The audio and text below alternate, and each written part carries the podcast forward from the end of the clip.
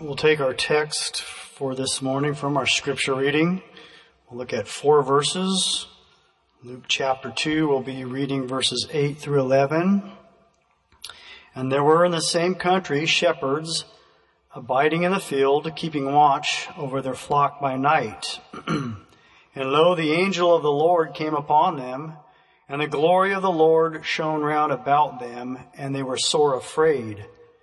And the angel said unto them, Fear not, for behold, I bring you good tidings of great joy, which shall be to all people. For unto, unto you is born this day in the city of David a Savior, which is Christ the Lord. The birth of Christ was the greatest event in all of human history. This was the long awaited promise. The Messiah had come, the hope of the nation of Israel for centuries. This had been event, an event that had been predicted by the prophets of old. But not only was it to bring hope to the nation of Israel, but to the entire world as well. This was a history making, history changing event. There was nothing else to compare to this occurrence or this event. It was the greatest news in all the world. If you think about it, why then would the Lord choose to reveal this to a bunch of lowly shepherds when it seemed like the rest of the world completely missed this announcement? You have this big build up and you think from a human perspective, certainly it would have been anticlimactic. I mean, just a bunch of lowly shepherds. Well, God doesn't do anything by accident. This was by design and he had a purpose for choosing the shepherds first. You know, it's nice to know that God has a special place in his heart for shepherds. Some of the greatest leaders in the Bible started out as shepherds. Abraham, we know, was the father of faith, but it said he had many flocks and herds, so he was a shepherd. Moses, one of the greatest leaders in the entire world, we know, he spent 40 years keeping his father-in-law Jethro's flocks on the backside of the wilderness. Even David, the greatest king that Israel ever had, was a shepherd. Matter of fact, he's often referred to as the shepherd king. Even Jesus himself, we know his by occupation, he was a carpenter.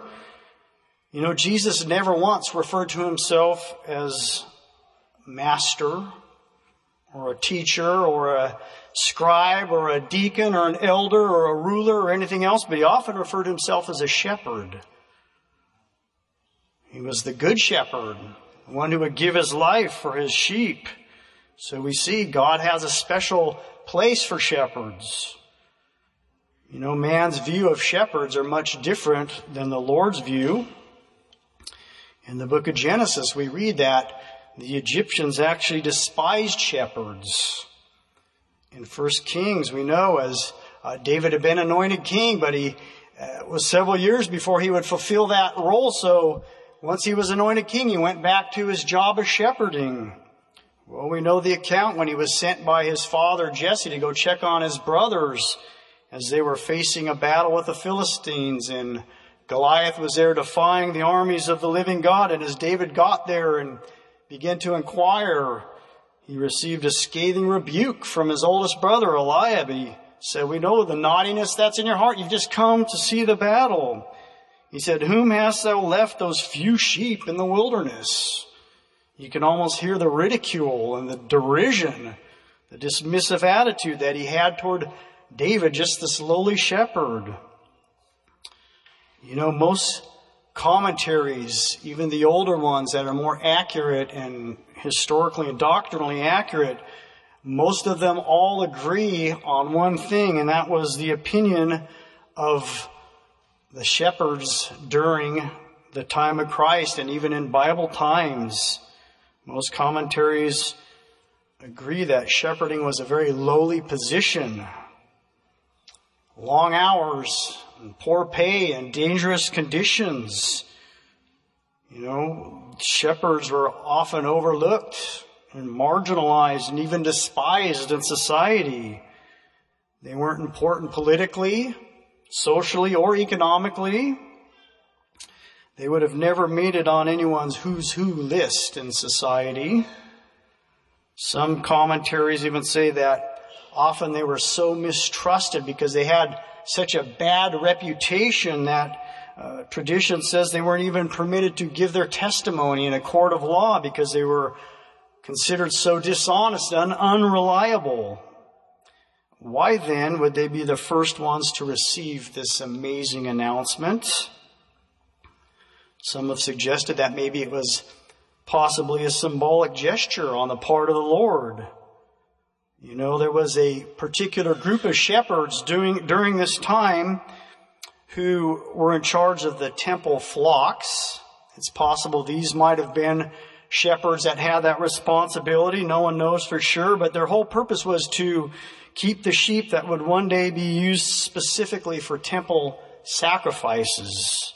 That was their whole job. So we see an obvious symbolic relation to the Lamb of God. It would make sense from that perspective that the ones who look after, looked after the sacrificial lambs would be the first to witness and welcome the Lamb of God. We don't know for sure. That's just kind of speculation. But I believe God was sending a message when He chose those shepherds. You know, this gospel is a humble gospel. God calls those that are humble and lowly. You know, our spiritual standing before the Lord is far more important than our social standing. The conditions of our hearts are far more important than the conditions of our 401ks or our retirement plans. The Bible says God hath chosen the poor of this world, rich in faith, to be heirs with Christ. Even Jesus, we know, talk about humble beginnings. You couldn't find any more humble beginnings than Christ entering this world through a stable. His bed was a feeding trough for animals.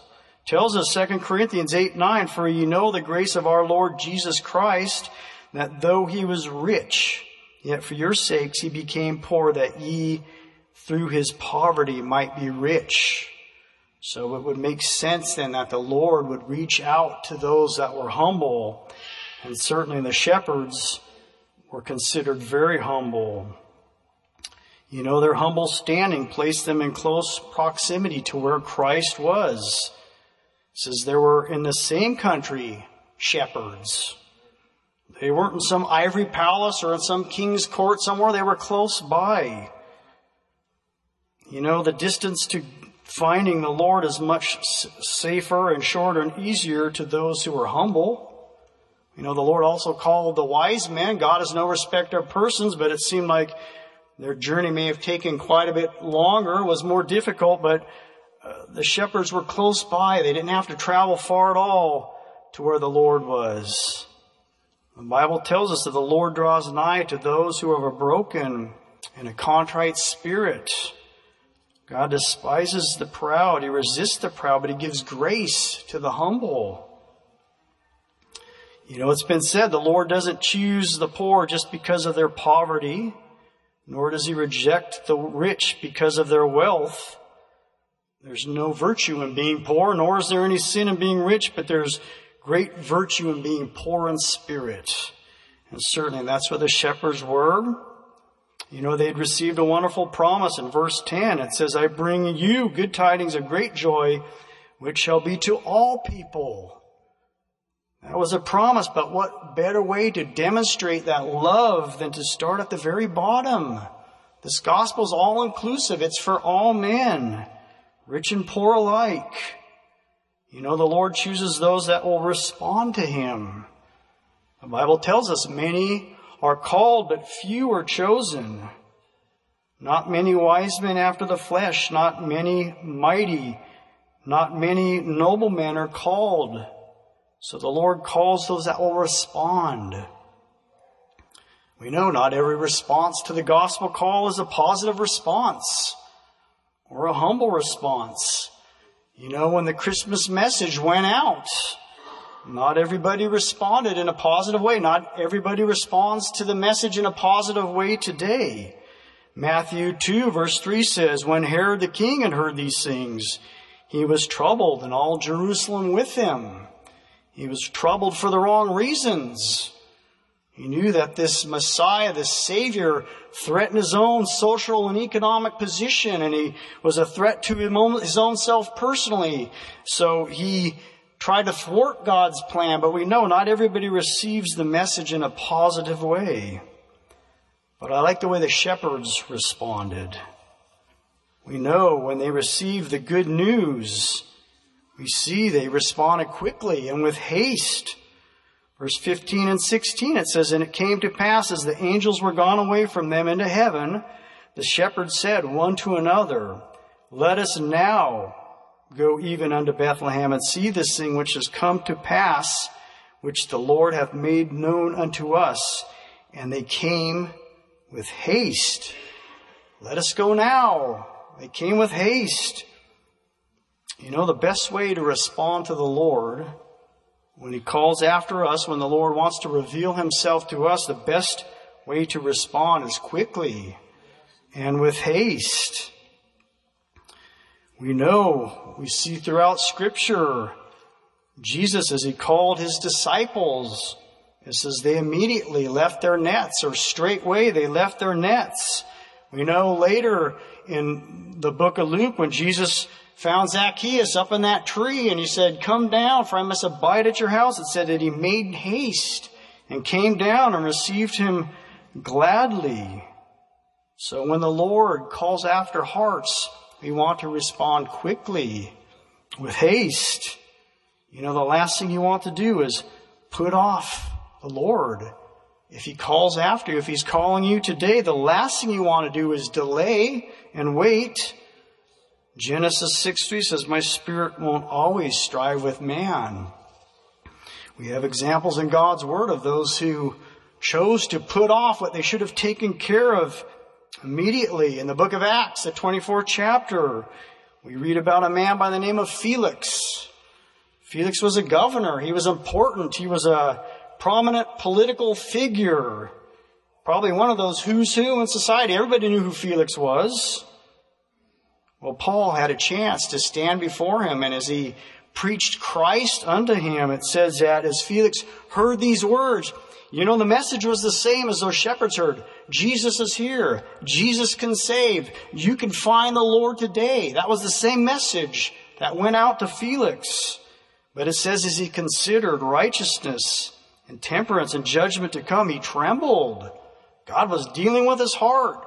Conviction had set in. Tragically, he sent Paul away and he said, At another time when it's more convenient, I'll call for you. We don't read about any other time, any other opportunity that Felix ever had.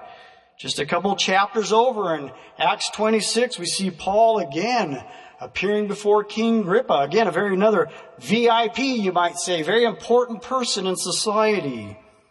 And Paul, as he shared his wonderful conversion and how the Lord met him on that road to Damascus, it stirred Agrippa's heart, and he said, Almost, almost thou persuadest me to be a Christian. Tragically, we don't read about Agrippa ever having another opportunity. So when the Lord calls, we want to make haste. We want to come at once, respond to the voice of the Lord. You know, procrastination has sent more people to hell than anything else in all of history. So when the Lord calls, we want to respond quickly and with haste like the shepherds did. We know too, they were willing to come as they are, or they, as they were. He said, let us now go. You know, I suppose they could have thought, well, uh, we need to go home or go back to our tent or wherever they were dwelling. We need to clean ourselves up first. You know, we need to make ourselves presentable. Well, there was no time for that. They said, let us go now. They realized this opportunity, this was imminent. They needed to take care of this now. They didn't want to miss this opportunity of a lifetime. They could have thought, well, we can try to clean ourselves up. We can pretend we're something we're not. Maybe we can fool others, but you know, they weren't no illusions as to who they were. They knew they were shepherds. They knew they were lowly and humble and no doubt they were reminded of that every day by others in society, but they didn't uh, try to clean themselves up first. You know, they came looking for the Savior. That means they had to come as sinners. You know, when we receive the good news that they receive that Jesus is here, that He's come to save, we come as sinners. We don't clean ourselves up first. We come to the Lord and the Lord takes care of cleaning us up. You know, it says He came to seek and save those that which were lost. You have to admit you're lost before you could be found. So they came as sinners. They realized who they were, but they were willing to come as they were. They came with haste. They came as they were. That took humility, certainly. Jesus said he came to bind up the brokenhearted, to set at liberty those that are captive. So we know we don't clean ourselves up first. Our own righteousness is like filthy rags. We come to the Lord as we are, and God transforms us and cleans us up. They had to come in faith. Again, we read in verses 15 and 16, it says, And it came to pass as the angels had gone away from them into heaven, the shepherds said one to another, Let us now go even unto Bethlehem and see this thing which is come to pass, which the Lord hath made known unto us. And they came with haste and found Mary and Joseph and the babe lying in a manger. They said, Let's come and see this thing which has come to pass, which the Lord hath made known unto us. You know, they believed the promise before they actually saw it. The angel told them what had happened. They knew what had happened. And they had complete faith that when they went, they would find exactly what was foretold. That's faith. Believing something before you see it. If you receive a promise from the Lord, you believe that promise.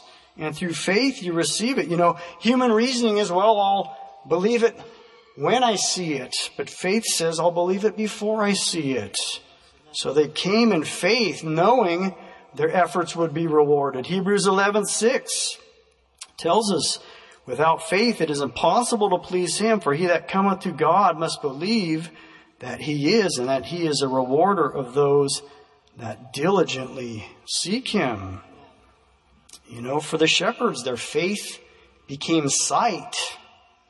For all of us who are Christians and are awaiting the Lord's second return, one day, if we're faithful, our faith will become sight. We will see the Lord face to face.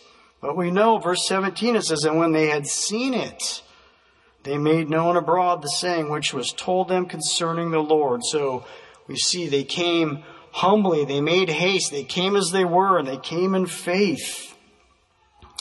You know, they were willing to share their experience with others. Again, verse 17, it says, They made known abroad the saying which was told them concerning this child, and all they that heard it wondered at those things which were told them by the shepherds. They were willing to share what they had experienced. You know, it's interesting that the Lord could take this group of shepherds who were considered so untrustworthy they couldn't even give testimony in a court of law, and he turned them into the first Christian evangelists.